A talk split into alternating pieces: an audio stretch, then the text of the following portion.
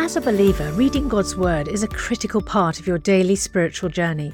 And because it's so important, we've created a unique new resource to help you immerse yourself in biblical truth and open your eyes to all God's Word has for you. It's a free PDF download called The Word One to One that takes you on a guided journey through John chapter 1. With biblical text and short commentary, each page provides insights that will strengthen your faith in an easy to read guided format.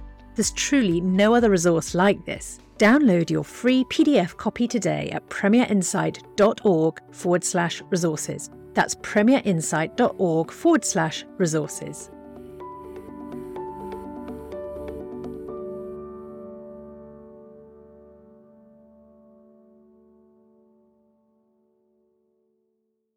Bringing the Word to life. The Bible in a year. Job chapter 32.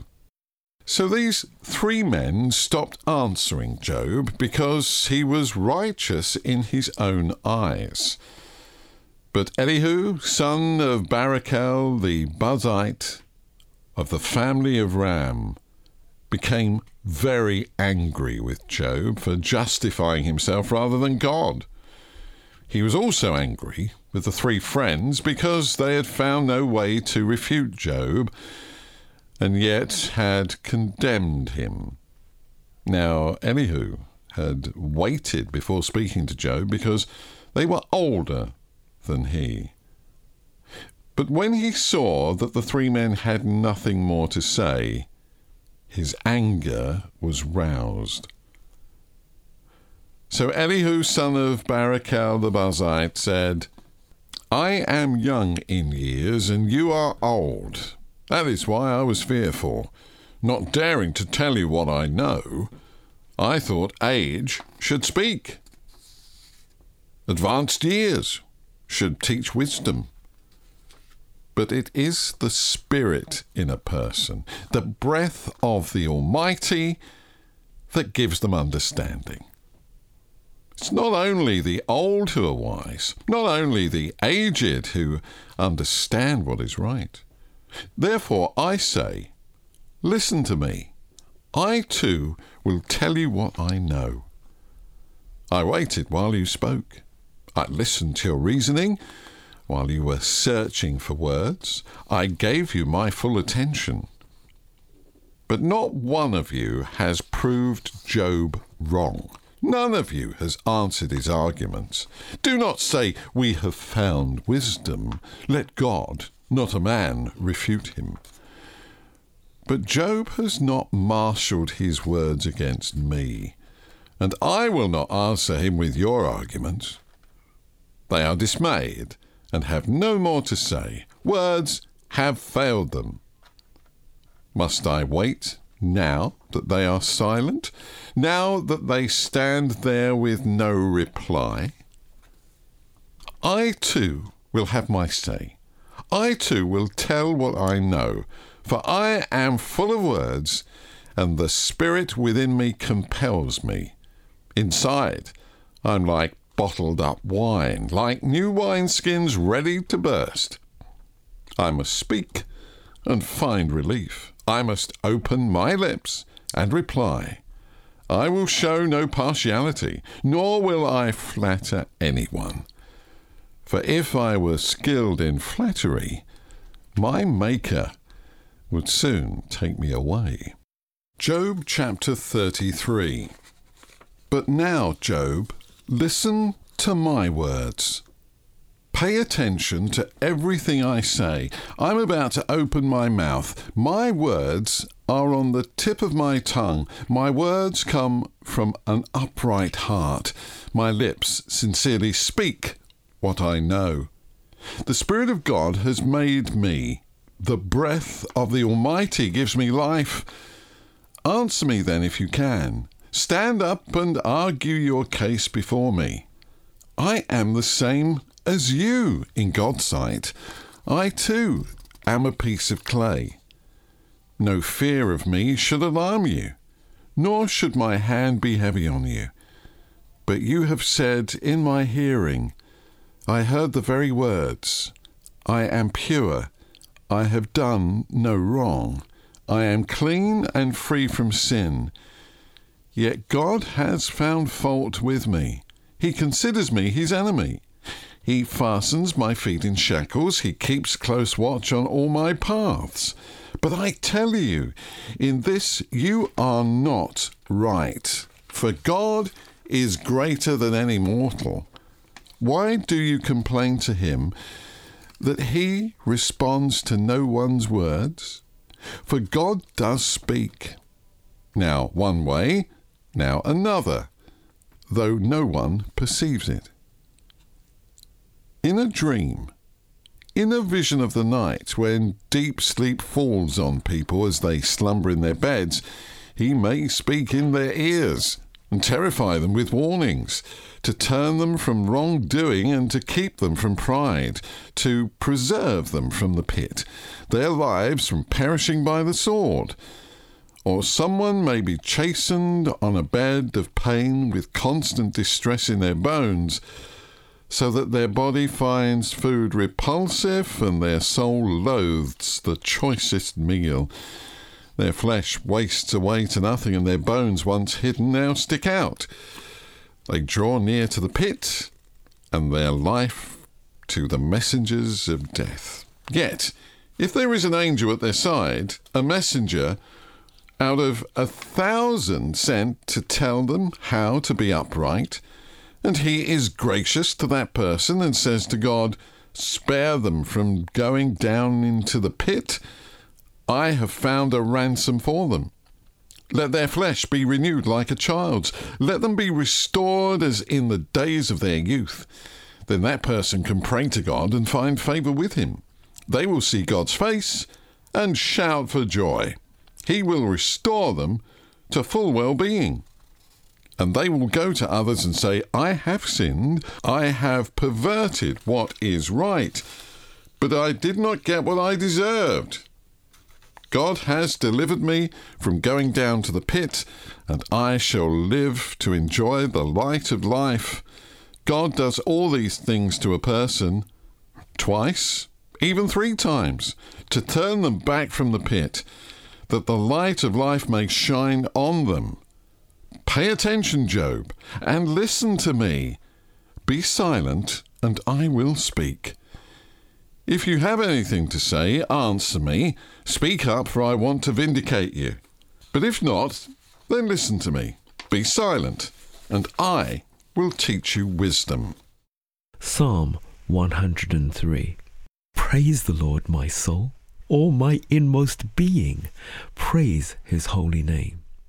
Praise the Lord, my soul, and forget not all his benefits, who forgives all your sins and heals all your diseases, who redeems your life from the pit and crowns you with love and compassion, who satisfies your desires with good things, so that your youth is renewed like the eagles. The Lord works righteousness and justice for all the oppressed. He made known his ways to Moses, his deeds to the people of Israel.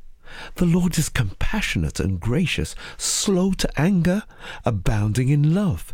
He will not always accuse, nor will he harbor his anger forever. He does not treat us as our sins deserve, or repay us according to our iniquities. For as high as the heavens are above the earth, so great is his love for those who fear him. As far as the east is from the west, so far has he removed our transgressions from us. As a father has compassion on his children, so the Lord has compassion on all those who fear him. For he knows how we are formed. He remembers that we are dust. The life of mortals is like grass. They flourish like a flower of the field. The wind blows over it, and it is gone, and its place remembers it no more. But from everlasting to everlasting, the Lord's love is with those who fear him, and his righteousness with their children's children, with those who keep his covenant and remember to obey his precepts. The Lord has established his throne in heaven, and his kingdom rules over all. Praise the Lord, you his angels you mighty ones who do his biddings, who obey his word. Praise the Lord, all his heavenly hosts, you his servants who do his will. Praise the Lord, all his works, everywhere in his dominion. Praise the Lord, my soul. Romans chapter 3. What advantage, then, is there in being a Jew, or what value is there in circumcision? Much in every way. First of all, the Jews have been entrusted with the very words of God. What if some were unfaithful? Will their unfaithfulness nullify God's faithfulness? Not at all. Let God be true, and every human being a liar.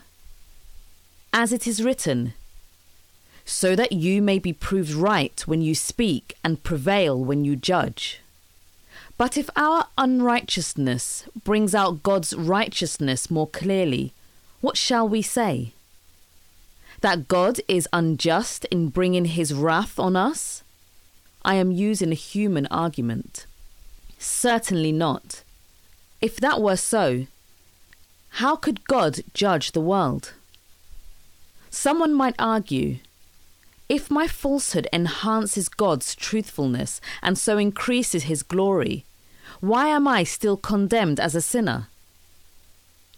Why not say, as some slanderously claim that we say, let us do evil that good may result? Their condemnation is just. What shall we conclude then? Do we have any advantage? Not at all. For we have already made the charge that Jews and Gentiles alike are all under the power of sin, as it is written There is no one righteous, not even one. There is no one who understands. There is no one who seeks God. All have turned away. They have together become worthless. There is no one who does good, not even one. Their throats are open graves, their tongues practice deceit. The poison of vipers is on their lips. Their mouths are full of cursing and bitterness. Their feet are swift to shed blood. Ruin and misery mark their ways. And the way of peace they do not know. There is no fear of God before their eyes. Now we know that whatever the law says, it says to those who are under the law, so that every mouth may be silenced and the whole world held accountable to God. Therefore, no one will be declared righteous in God's sight by the works of the law. Rather, through the law, we become conscious of our sin. But now, Apart from the law, the righteousness of God has been made known, to which the law and the prophets testify. This righteousness is given through faith in Jesus Christ to all who believe. There is no difference between Jew and Gentile, for all have sinned and fall short of the glory of God. And all are justified freely by his grace through the redemption that came by Christ Jesus God presented Christ as a sacrifice of atonement through the shedding of his blood to be received by faith. He did this to demonstrate his righteousness, because in his forbearance he had left the sins committed beforehand unpunished. He did it to demonstrate his righteousness at the present time, so as to be just and the one who justifies those who have faith in Jesus. Where, then, is boasting? It is excluded. Because of what law? The law that requires work?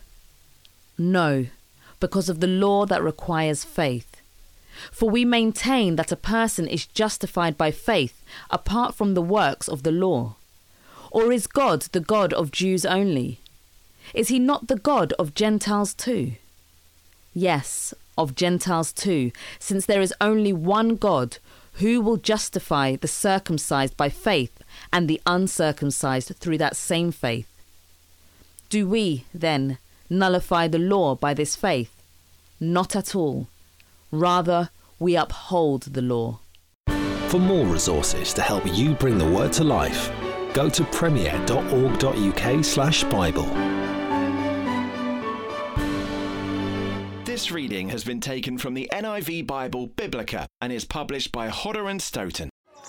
Welcome to Capernwray Hall, nestled in the beautiful landscapes between England's national parks. As a Bible school, we offer short term courses aimed at fostering your spiritual growth and living in a community. Our historic manor house has something for everyone. You can enjoy indoor and outdoor adventures, connect with students from around the world, and learn how to deepen your relationship with Jesus Christ. Search Capernwray England for more information.